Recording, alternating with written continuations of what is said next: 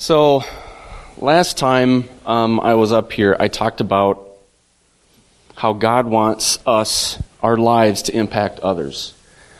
How He wants our lives to be a, a positive, godly impact to our sphere of influence. How He wants to use us to minister His love to those around us. Um, and now, since then, I've been thinking a lot about, and I suppose it's just kind of my engineering tendencies, but I've been thinking about how can we do it better? How can we be more effective in being an impact? How can we maximize the impact that we can have on the world around us? Whoa. Um, getting it? and one of the things, one of the verses that he's had me meditate on is from uh, Exodus 34, verse 10. And here, God is talking to Moses. Um, it's the second time he's gone up Mount Sinai with uh, the second set of tablets. Um, and we, I'm assuming you all realize that Israelites, the Israelites are the, they're the seed of Abraham by blood, right? And we are the seed of Abraham by faith. So that's why a lot of, um, if not, I guess all of the promises in the Old Covenant apply to us as well. So Exodus 34. Before all your people, I will do marvels. Marvels. Such as have not been done in all the earth, nor in any nation, in all the people among whom you are. So who, who is that? Who's all the people among whom you are? It's our sphere of influence. So all the people among whom you are, our sphere of influence, shall see the work of the Lord. For it is an awesome thing, an awesome thing that I will do with you. And I guess I believe what God has been revealing to me is that we can increase the level of impact we have as we walk more and more in the fullness of His blessings, God's blessings for us. We walk more and more in the, the fullness of His covenant promises. We walk more and more in the victory. We walk more and more in the authority and dominion that He's given us. You know, what, what would, what would your sphere of influence think? Would they take notice if a group of us went to Lakeview Hospital and cleared out the intensive care unit. If our businesses were the most successful businesses in our industries, if we are the most sought after experts in our lines of work, if if we, each and every one of us, if all of us, each and every member of this body was out of debt, completely out of debt, in living in, in abundance. So much so that, well, one of you, you, your spouse, or if you're, if you're single, you can hire somebody. You live in so much abundance that you spend your, you have a full-time job seeking God for where you're supposed to give of the overwhelming, abundant wealth that He's flooding into your lives. Can God do that? Is God able to do that? Do we want to experience that in our lives? It's available. When we live this way, not if. When we live this way, we will not need to knock down our neighbor's door, preach at them, witness to them. Our lives will be the witness. We'll not, we'll not need to go and invite them to come to church. They're going to invite themselves to come to church with us. And now, I guess the main question is how do we get there? That's, that's the big question. How do we get from where we are right now to the awesomeness of God working in our lives? How do we get from average to awesome? Uh, I, I guess I'm, I'm getting a sense that we're going to be camping out on this for a while. And that God is going to be revealing to us how how we're going to do this, but I believe that we get access to it by, we, we must be born again, we must be spirit filled, and we must tithe. The tithe opens the windows of heaven into our lives. And then, the, then beyond that, I believe it's expectation. It's all about expectation. The promises of God, these overwhelming blessings of God, come by faith. We receive what we expect. We receive what we expect, good or bad. And our expectation is based on what we have in our mind, what we think, what we see in our mind, and how we imagine God doing good in our lives. So, let's raise our sights. Let's raise our sights. Expect more. Let's expect God to do such awesome, amazing things in our lives that the people, that it draws those around us to Him. You know, I don't know about you, but I'm, I'm, I'm tired of just reading about the amazing exploits of other, amazing faith explo- exploits of other people. Whether it's, you know, John G. Lake, Kenneth Hagin, um, Oral Roberts, Rodney Howard Browne. I'm tired. I'm tired of just reading about it. I I want to live it. I want it to be manifesting in these four walls. I want it to be part of my life outside of these walls. I I better pray or I'm going to get out of control here. you know, let's let's do it. Let's do this. All right? Let's pray. Father God, I thank you that you are so awesome. And you want to do awesome things in our lives just because you love us. But you also want us to be a witness, to be a testimony of the world around us. Thank you so much for that goodness. Thank you so much for giving us access to it. Father God, I, I ask you to bless the tithes and offerings presented today. Multiply it. Multiply the seed. And we thank you for it. We thank you once again for your goodness to us. In Jesus' name, amen. How many here, uh, me being one of them, would love to see when Brian loses it?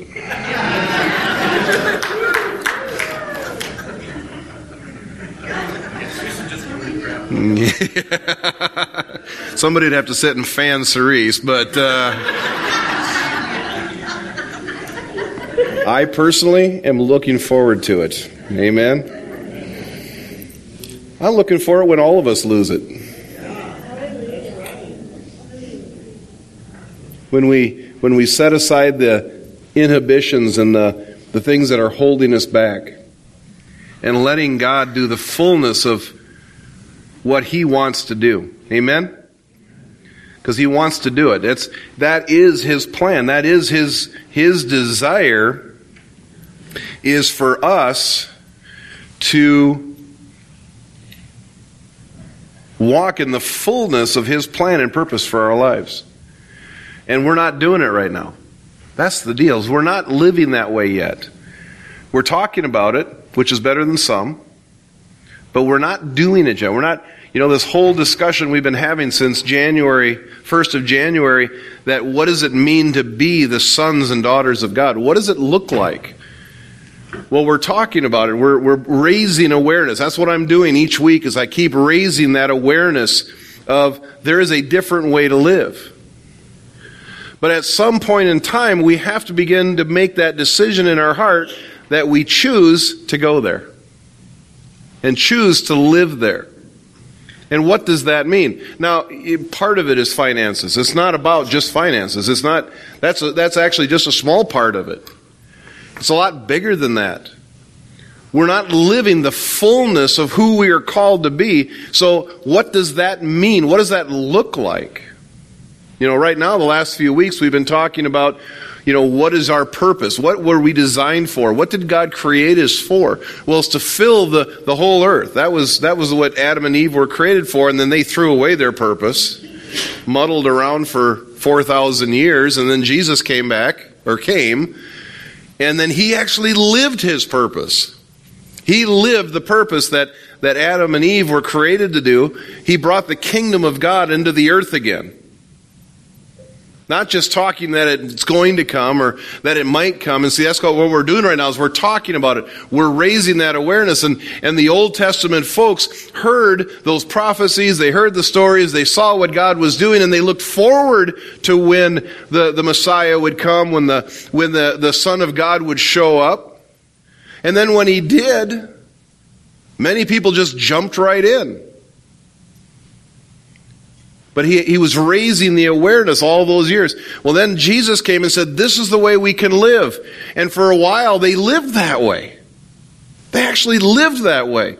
People would walk down the street and then their shadow would, would, would go across somebody and they'd be healed instantaneously. Okay, that's cool.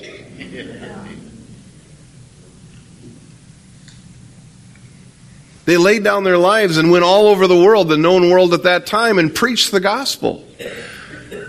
And, and whole cities were shaken by a bunch of uneducated people, a bunch of regular people. My goodness, talk about the kingdom of God coming on the earth. But then we got into the dark ages where we made it official and then we made it priestly and we made it the priest will get to know God. As long as we know, as long as we have a priest, we'll be all right. We fell back into the same thing the the Israelites did on the mountain. And it's been hard to get back out of that. What it's going to take is the sons of God, the daughters of God, the people of God living like Jesus did every day to pull us back out of that rut. But first we got to get our minds renewed. We got to get we got to get changed up. We got to get focused on what we're supposed to be focused on and we're not doing it. In the 21st century, we're still living like the Dark Ages spiritually. Not, not, not completely. I mean, praise God, there's, there's, lo- there's more and more light, and there's always more and more light, but it's time to raise that expectation. It's time to make an individual choice. Remember, months ago, I preached a sermon, and I can't remember who the guy was now. I don't remember who, who, who I quoted, but he said, You give me a hundred men who fear nothing but God and desire nothing but his kingdom and will change the world. Well, let's do that here. Let's do that here. Let's be that. Let's be a part of that. But it's going to take each of us. You're going, well, why me? Shoot, I came to the wrong church. well, why not us? I shared a verse with some friends last night when we were praying, and well, see, I, you know.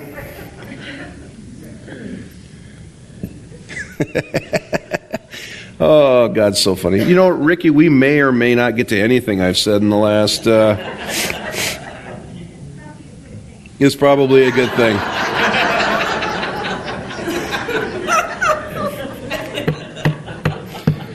Bless you too, Ricky. I don't know. Maybe I can't find it. I think I might have deleted it. Oh, that's a bummer. Do you remember where the verse was? 1 Corinthians 1 Corinthians 9. No, not 1 Corinthians 9. Uh-uh. Not there either. Not there either.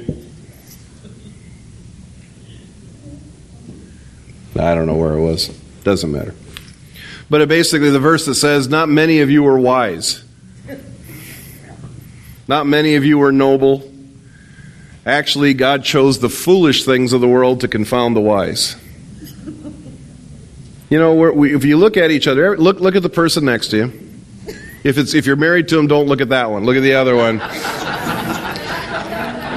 and acknowledge the fact that they're, they're really not nothing, are they? 1 Corinthians 1. Let's go there. 1 Corinthians 1. 1 Corinthians 1.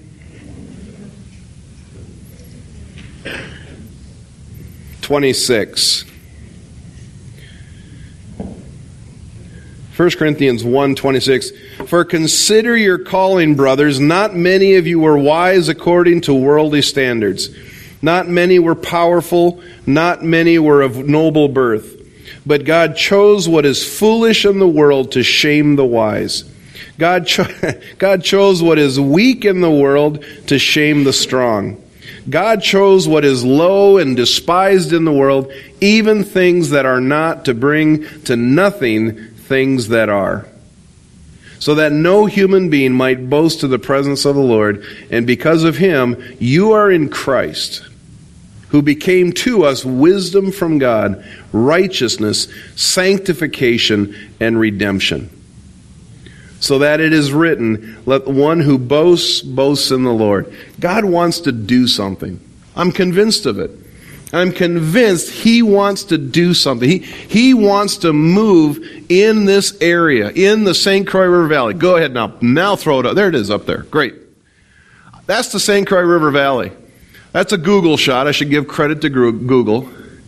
The blue squiggly line is the St. Croix River. Up at the very top, that's Solon Springs. It's actually uh, Lake St. Croix. I tell the story about how I was talking to somebody and they and I said, "Yeah, I said I didn't know the St. Croix River went all the way up here." And they said, "Well, yeah, that's Lake St. Croix. That's the headwaters." That was Wayne Brado. We were on the motor, motorcycle ride when he when he pointed that out. Head of the St. Croix River all the way down to the the base of it, all the way down. That's down in Prescott. And then I read on Friday night, I read this prophecy. This is the prophecy about the St. Croix River Valley.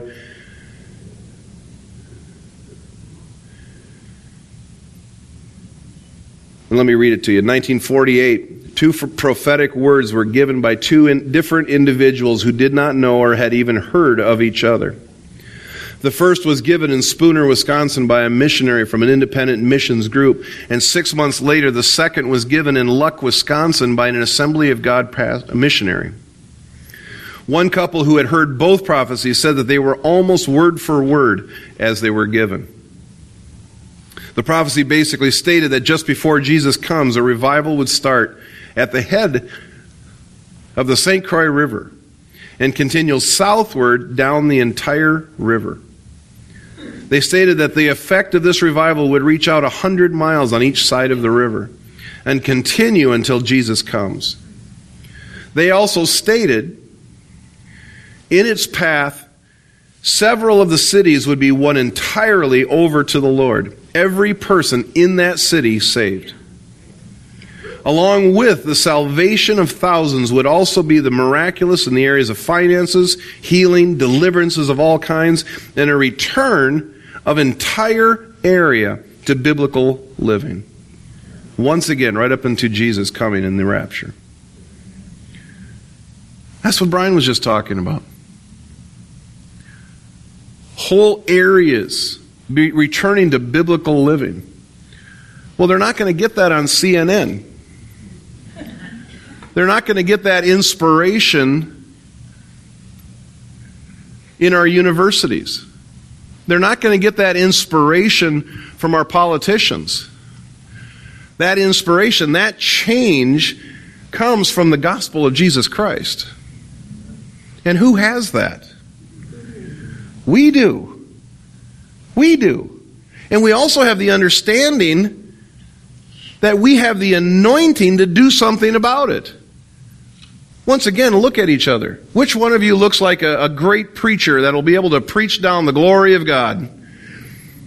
No. We all look at each other and go, not the. Deb looks at me and goes, no, not him, no.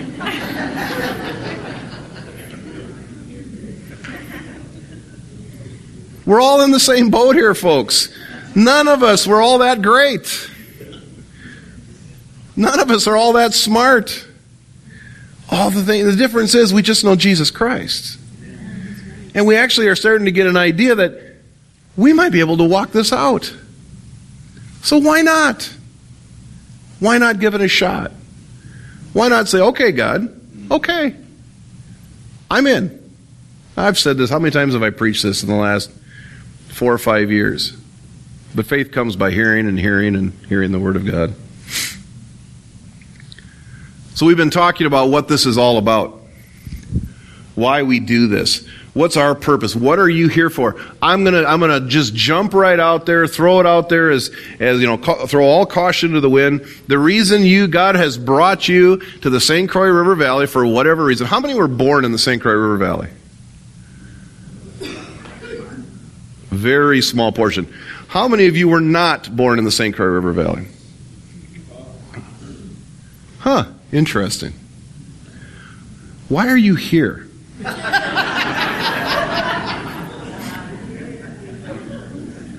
Well, I think I know why. I think I know why. We're all here for a reason. I think it's to be a part of that. So let's go for it. We're here, we might as well have some fun. Doesn't helping the, the, to see the vision of God fulfilled, that whole cities, every person in that city would be saved. Wouldn't that be fun? I mean, I've like Brian. I, have read all the old the old stories. I've read about Charles Finney. I've read about about Edwards. I've read about uh, uh, the guy in well in no, no the guy in Wales, Evan Roberts. Evan Roberts. Do you know how how important and how well known Evan Roberts was before the Welsh revival? Not. You know what he was? He was a guy in a church that, that pulled together a bunch of youth and they started to pray. He wasn't even a, he wasn't even a great church leader of the day. He was just a guy in the church who pulled together a bunch of youth and they began to pray for a revival in Wales. God just uses ordinary people. Why not? Why not you? Why not you? You're not here by mistake. Not one of us is here by mistake. Not one of us. You go, and I, I you can hear this little voice. Well, except for me. no. The least. The least will be the greatest. Amen? Wow. Glory to God. So last week we talked about what we're here for, what, what our purpose is. And then we, I, I started to talk about the purpose of the church. Why do we do this? Why do we do this? And I don't care why anybody else does what they do. They do what they do because they do, do it. But why do we? What is our purpose here? And I made a shocking statement that I actually didn't get stoned for, so I'm, I'm appreciative of that that the number one purpose for the reason of the church is not fellowship. Good. The reaction was a little, you know, a little bit more tempered than last. Last week I had some looks. Now it's a fantastic, a wonderful byproduct. Absolutely. I love you guys, and I would I, I just can't imagine doing this without anybody else. I think that's what I meant to say. But I, I can't it's just, you guys are awesome. The fellowship is amazing. And we do need each other to lift each other up, but it's not for pure fellowship purposes, but there is a purpose. So I wrote down four purposes. Now, I'm pretty sure they're not in any actual order of importance or even an order of anything. But I want to read a verse real quick. Ephesians chapter 4. Ephesians, Ephesians, Ephesians. It's what happens when I talk for three days straight. Strange things come out of my mouth. Ephesians chapter 4, beginning with verse 10 says, He who descended is the one who ascended far above the heavens, that he might fill all things. Verse 11. And he gave the apostles, uh, the, the prophets, the evangelists, the shepherds, and teachers to equip the saints for the work of the ministry. And I think I might have even said last week, and if I didn't, or if you weren't here last week, you know, uh, handing out cookies is not the work of the ministry. Now, it's an essential housekeeping. It's an essential thing that we need to do so that we can meet and it functions. Ushers is not the work of the ministry. Sound guy. Pastor is not the, the work of the ministry. The work of the ministry is, is preaching the gospel. Laying hands on the sick. Setting free the captives. That's the work of the ministry. What we do in-house is just family chores. My kids, well, they know, they're not here to defend themselves. They know that, that Wednesday is garbage day. We have to remind them. But it's part of living in the house. It's, it's, Wednesday, it's your day to haul the garbage, go to all the rooms, blah, blah, blah. It's, it's not their main purpose in life. But it's part of living in the house. It's part of being a family. Well, we've got family duties. That's not the work of the ministry. Now, you can learn, and I believe you do learn all kinds of spiritual lessons by taking out the garbage.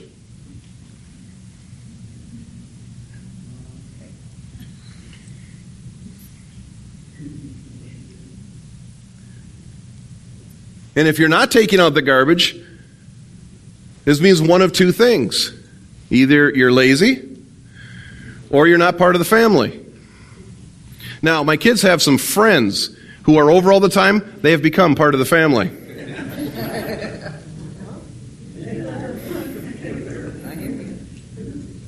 you're gonna you're gonna hang out here, use our lights, eat my food, and they can have they, they have the same rights as my kids. They get hungry, go get something to eat. I don't care but then you're going to do some work. When it's time to clean the garage, we're all doing this together. You happen to be here on a Sunday, Saturday morning? Grab a broom, kid. Because we're family.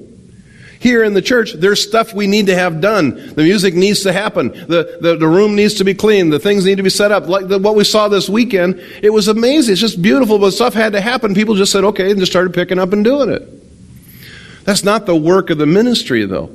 That's not what it's talking about. Some churches say that's the work of the ministry. It's not. The work of the ministry is sharing Jesus Christ with your coworker. Praying for them when they're sick, praying for them when they're scared, praying, you know, being there in that moment of need, whatever it is, that is the work of the ministry.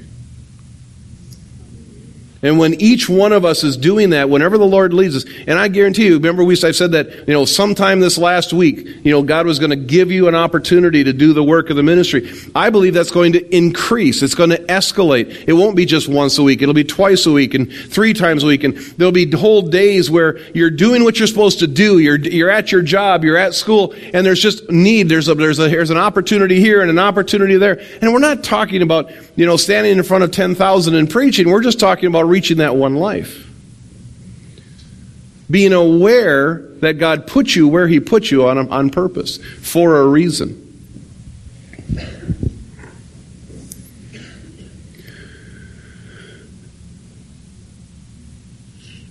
equip the, the, saints for the work of the ministry, for building up the body of Christ until we all attain to the unity of the faith and the knowledge of the Son of God, to mature manhood, to the measure of the stature of the fullness of Christ so that we may no longer be children tossed to and fro. Churches, churches in, in the world, churches in America are full of a lot of kids. One of the one of the saddest things to see in, in, in American culture is, is kid adults.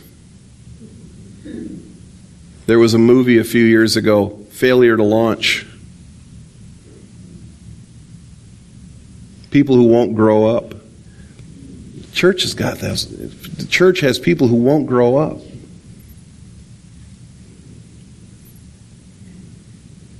So we may no longer be children tossed to and fro by the waves and carried about by every wind of doctrine, by human cunning, by craftiness and deceitful schemes. Rather, speaking the truth in love, we are to grow up in every way. It's hard for me to say things like that. But if we don't grow up, if the church doesn't grow up, we'll get to the end. And that's going to be worse than, than, than, not, than saying what I just said right now. Is it'll be worse to not hear it. From whom the whole body, joined and held together by every joint which is equipped, when each part is working properly, makes the body grow. The body of Christ needs to grow.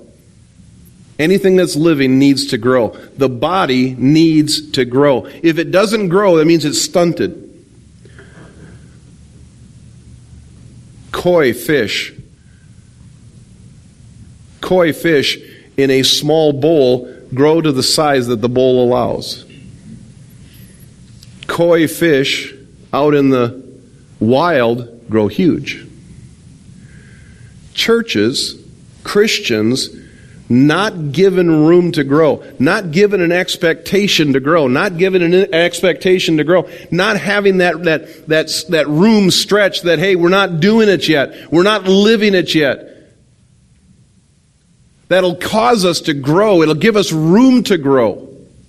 But by saying, hey, everything's cool, everything's great, you guys are awesome, this is an amazing church, I don't want to see anything change, I don't want to, I don't want to see any more opportunities. We, we do so much, we I think we are doing our part for the kingdom of God, we can rest now.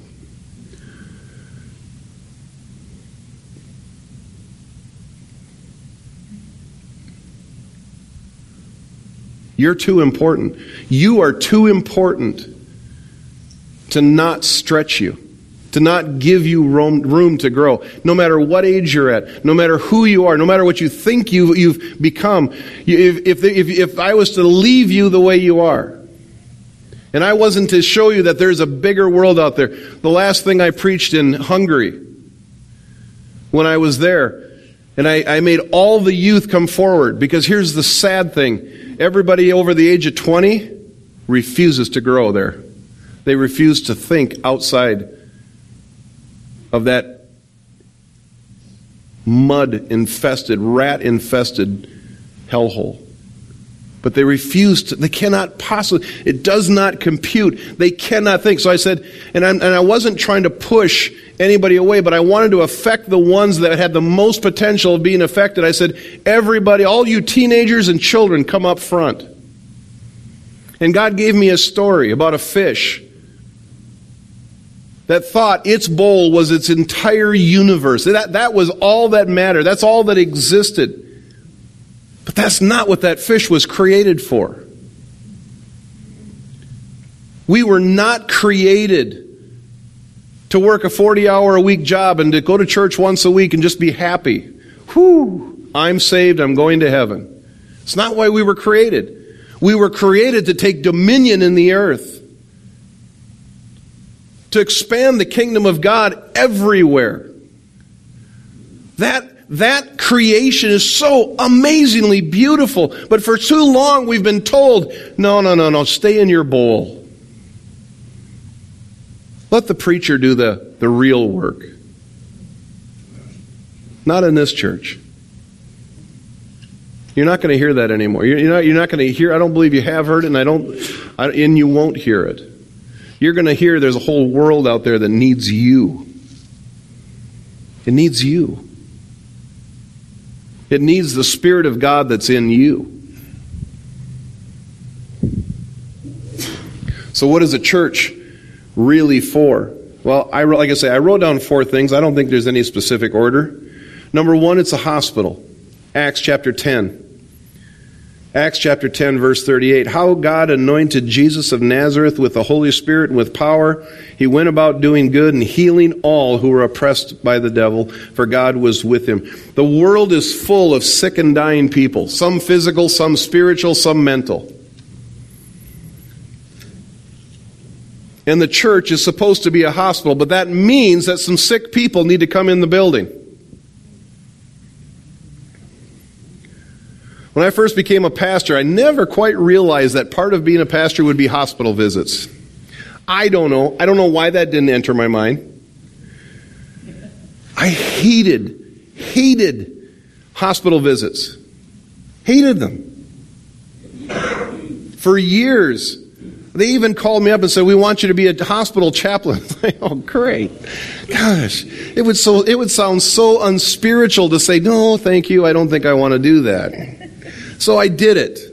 And I hated every moment of it. Had to wear a pager. And when there was an emergency at the hospital, if the person didn't have a pastor, and you had to run to the hospital.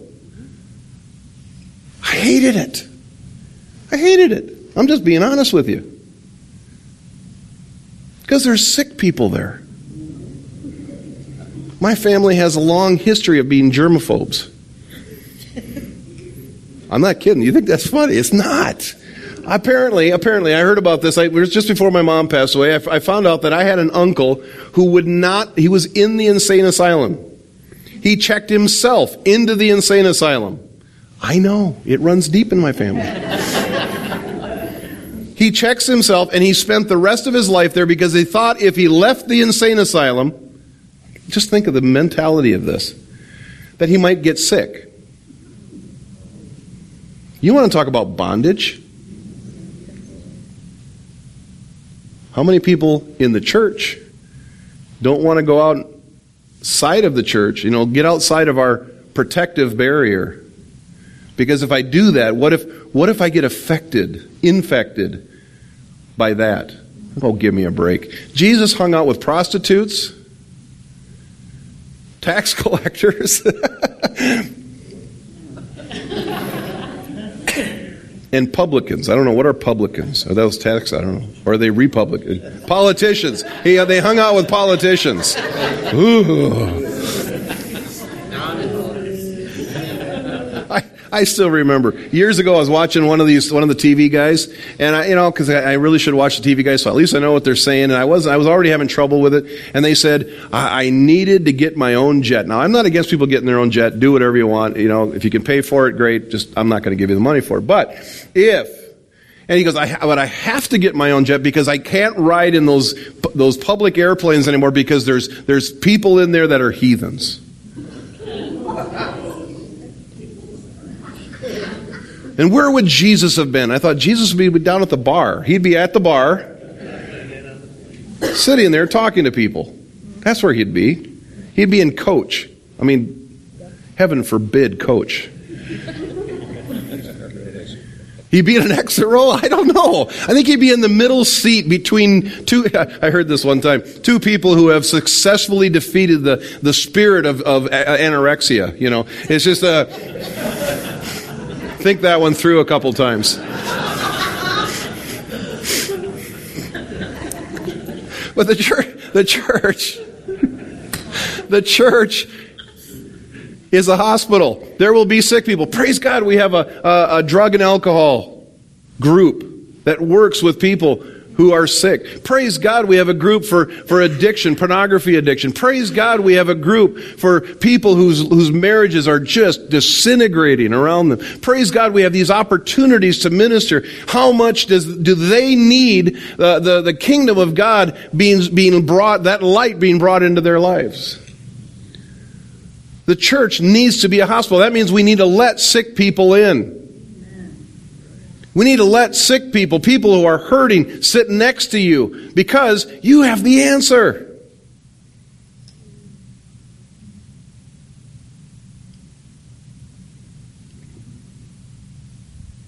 Well, I've never done any of that stuff.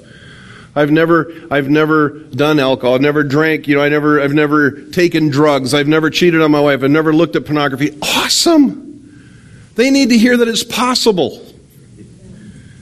The guy who introduced, introduced Deb and I, the guy who, who introduced, he didn't know he was introducing Deb and I. He thought he was taking, to her to, taking her to a date. And he brought her to a Youth for Christ meeting, and that's where we met. That kid was a street kid. His, at 16 years of age, his, his mother had kicked him out of the house. His dad, he never knew his dad. At 16, his mom kicked him out of the house. He lived on the streets, literally lived on the streets, was an alcoholic and a drug addict by the time he was 17. But now he's coming to Youth for Christ. One day I asked him, I said, Hey, Corey, I said, How did you get saved? What's your testimony? He goes, Oh, wow, it's really a good testimony. He says, I went to a meeting, the first meeting I ever went to, and this guy, and I knew the guy. I, I'd grown up with this guy, Scott Larson. Scott Larson was as squeaky clean. I mean, when he walked, he squeaked. I mean, he was just, he never did anything wrong. And he says, this guy got up and started, started teaching, started preaching. He says, you know, he says, I, and Scott says, I never did alcohol. I never drank, never smoked a cigarette, never took any drugs. I've never, I didn't have premarital sex. I didn't do this. I didn't do any, but I need Jesus Christ in my life. And Corey heard that and he says, man, if that guy needs Jesus, I need Jesus. Praise God for Corey. Praise God, they, that group let Corey come in. Otherwise, connections. We were talking about connections this weekend. It's a hospital. Letting people. Well, what if they come in and mess up our service? Praise God. Do you know how fun messed up services are? That's what I love about Hungary. At any moment, a fistfight could break out. I'm not kidding.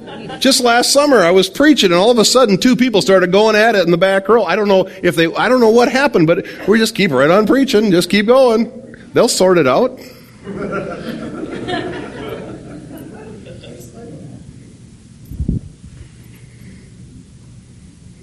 Number two, church is supposed to be a boot camp. Oh, great. Been there. oh, yeah, you do. Yeah, we do.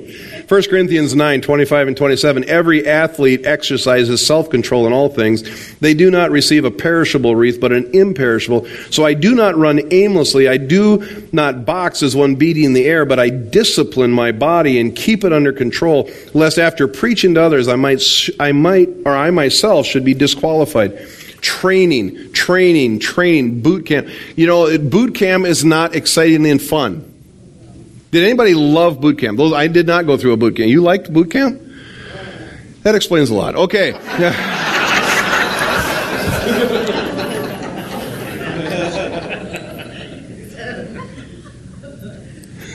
Welcome back, by the way. It's good to have you back. I needed somebody new to pick on. So, yeah. But it's work.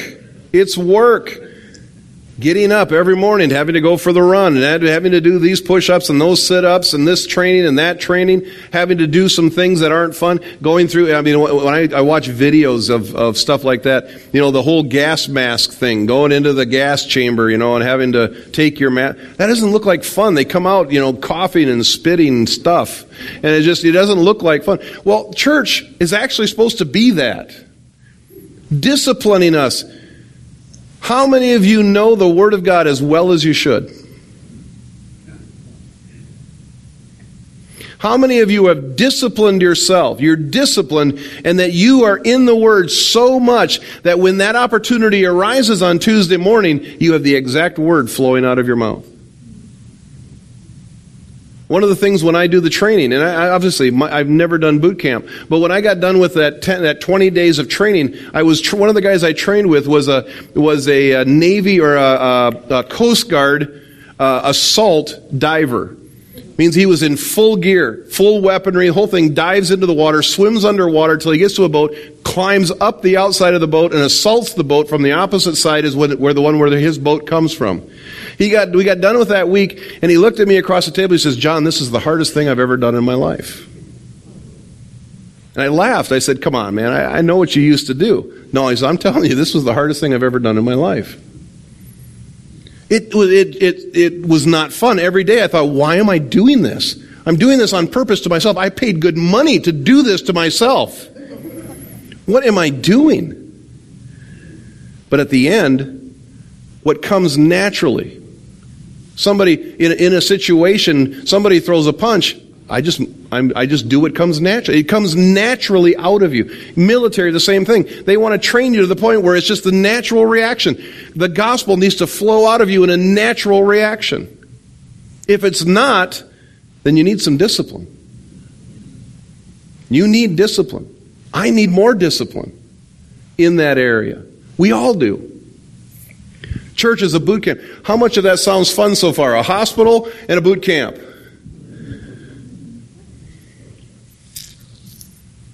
Number three, it's a classroom. Oh, okay. Finally, we're getting to something that's a little more, uh, you know, relaxing. It's a classroom. Learn, learn, learn. Study to show yourself approved. Study. Study to show yourself approved discipline, study. There's, there's, a, there's a level where it's just, it, it, it goes from have to to want to. And we need to know the Word of God. We need to know more. But it's not just word classroom, it's life classroom. How do I be a better parent? How, I, how do I be a godly parent in this world where my, our family actually impacts the neighbors? How do I be a parent in this world where, where our kids, my kids going to school, it impacts the school, not the school impacts them. That takes parenting. I need more help in that. I need, we all do. We need to grow and to, and to have things, eh, eh, have a, within the church, finances. How many here are just extremely happy with your finances and, and there's no problem, there's, you have no doubts whatsoever, the future holds, everything's great. We're going to have another offering if there's hands. I'm just going to let you know. Well, the reality is we need to learn more how to do this and then actually put it into practice. Still, those, I mean, you can argue with me, but so far, those three, that's, that's what church is for. That's why we come together. Number four, it's a supply station. 2 Corinthians 8. I do not mean that others should be eased and you a burdened, and you, you burdened, but that as a matter of fairness, your abundance at the present time should supply their need, so that their abundance may supply your need, that there may be fairness. As it is written, whoever gathered much had nothing left over, and whoever gathered little had no lack.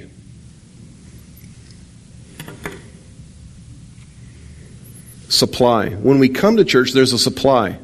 There's stuff that you need.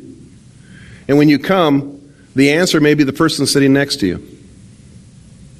Many times it is the person sitting next to you. Or you come and you just you just need to be refreshed. That's awesome. We do need that. But if all we ever do is come back and just to get refreshed, oh, oh, I just need to relax. Well, no. Sometimes you should go, come back and you should be the one who does the refreshing. Having our perspective right coming back, you know, I just really need you guys' prayer this week. I just went through a battle this week. We had this situation and that situation. Great. Let's gather around him and let's, you know, let's let's pray for that person. Yeah, we're you know we're trying to do this and this, and you know I can I, I could be more effective if I had this tool. Hey, we'll get you the tool, Pastor Greg. See Pastor Greg, he'll get you the tool. It's a supply station. I had a I had, years ago. I had the Lord showed me something, and in it that the church was like a uh, was the uh, trapper. Trapper, no, not Trapper John. wow, I actually followed that. That's scary. Okay trading post. It's like a trading post, and that people were going out, going out and coming back in, getting the supplies for the week or the month, and going back out and doing their thing, coming in and out, coming in and out. That the, that the church is that supply station with the resources that you need to go do the work of the ministry. Now, I just picked four. You could pick all kinds of, and which one of them comes first? I don't know. I don't know what's more important. This week, you may need a hospital. For you or somebody else you know, they may need to come in for to, to experience the hospital. It may be this week you need boot camp. The great thing is the Holy Spirit can do that every week. I believe every week is, is teaching. You're learning, you're, you're growing, you're being challenged. In education, it's not just about learning facts. If it's all about just learning facts, then the education is worthless. Because you can get facts by reading Wikipedia. Not that they're all true, but. so which comes first? What's more important? I don't know. It's the age old question. Which comes which is which is first, the chicken or the egg? Does anybody know that answer? You know there is an answer. The chicken. The chicken came first. Had to. God created the heavens and earth. He, he didn't create eggs. He created the chickens who actually laid eggs, so the chicken came first. See, all of these age old questions, philosophical questions, we can answer. I got another one for you. If a tree falls in the woods and nobody hears it, does it make a sound? No, it does not. No, it does not. No, no, no. because the actual scientific definition of sound is a, a, an item that creates waves, a medium to, to, to travel the waves, and then a receptor to receive the waves. If one of those things is not present, and this is the scientific, I went to school for this, so don't argue with me. No, no, no, no. Don't pull the geek stuff on me. No, no, no. I'm right. Well, okay, okay, okay. The answer is no, but we'll move on. Okay, the, the last and most important philosophical, age old question. If a man has an opinion and his wife is not there, is he still wrong?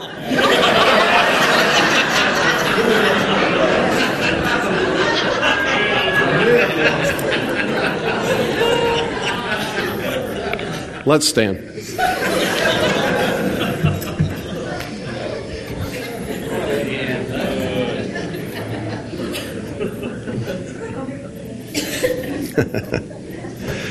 Hallelujah.